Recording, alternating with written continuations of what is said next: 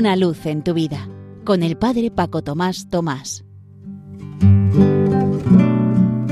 Queridos amigos de Radio María, os saludo muy cordialmente desde la parroquia San José en Las Matas, cerca de Madrid, igual que habíamos propuesto en febrero una acogida universal, al que venga a mí no lo echaré fuera, o en marzo el perdón, perdona nuestras ofensas como también nosotros perdonamos a los que nos ofenden. Pues os propongo una frase esta vez del Evangelio de San Marcos, capítulo 16, versículo 15. Id por todo el mundo y proclamad la buena nueva a toda la creación. El Evangelio de Marcos reserva las últimas palabras de Jesús resucitado a una única aparición de él a los apóstoles. Estos están sentados a la mesa, como los habíamos visto a menudo con Jesús ya antes de su pasión y muerte, pero esta vez la pequeña comunidad está marcada por el fracaso.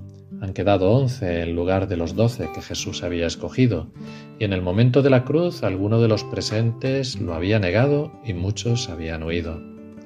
En este último y decisivo encuentro, el resucitado los reprende por haber cerrado el corazón a las palabras de quienes habían dado testimonio de la resurrección, pero al mismo tiempo confirma su elección. A pesar de que son frágiles, les encomienda precisamente a ellos que anuncien el Evangelio, esa buena noticia que es Él mismo con su vida y sus palabras. Después de este solemne discurso, el resucitado vuelve al Padre, pero al mismo tiempo permanece con sus discípulos y les confirma sus palabras con signos prodigiosos. Repetimos la frase, id por todo el mundo y proclamad la buena nueva a toda la creación, y seguimos explicándola. Así pues, la comunidad que Jesús envía a continuar su misión no es un grupo de personas perfectas, sino más bien llamadas ante todo a estar con Él, a experimentar su presencia y su amor paciente y misericordioso. Luego, solo en virtud de esta experiencia, los envía a proclamar a toda la creación esta cercanía de Dios. Y está claro que el éxito de la misión no depende de sus capacidades personales, sino de la presencia del resucitado que él mismo encomienda a sus discípulos y a la comunidad de los creyentes, en la cual crece el Evangelio en la medida en que es vivido y anunciado. Por tanto, lo que podemos hacer nosotros como cristianos es gritar el amor de Dios con nuestra vida y con nuestras palabras, saliendo de nosotros mismos con valentía y generosidad para ofrecer a todos con delicadeza y respeto los tesoros del resucitado, que abren los corazones a la esperanza. Se trata de dar siempre testimonio de Jesús y nunca de nosotros mismos, incluso de negarnos a nosotros mismos, de menguar para que Él crezca. Hay que hacer sitio en nosotros a la fuerza de su espíritu que empuja a la fraternidad.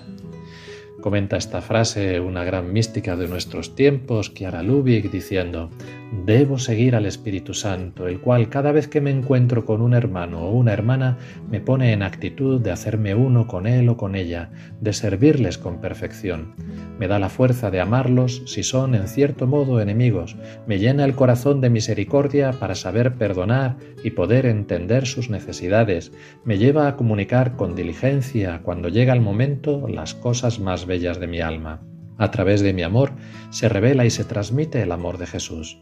Con este y por este amor de Dios en el corazón podemos llegar lejos y hacer partícipes de nuestro descubrimiento a muchas otras personas hasta que el otro, dulcemente herido por el amor de Dios en nosotros, quiera hacerse uno con nosotros, en un intercambio recíproco de ayudas, ideales, proyectos y afectos.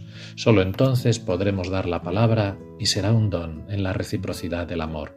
Id por todo el mundo y proclamad la buena nueva a toda la creación que todas las experiencias que podamos hacer iluminados y empujados por esta palabra, así como este ratito que hemos pasado juntos, sea para lo que tiene que ser todo, para gloria de Dios.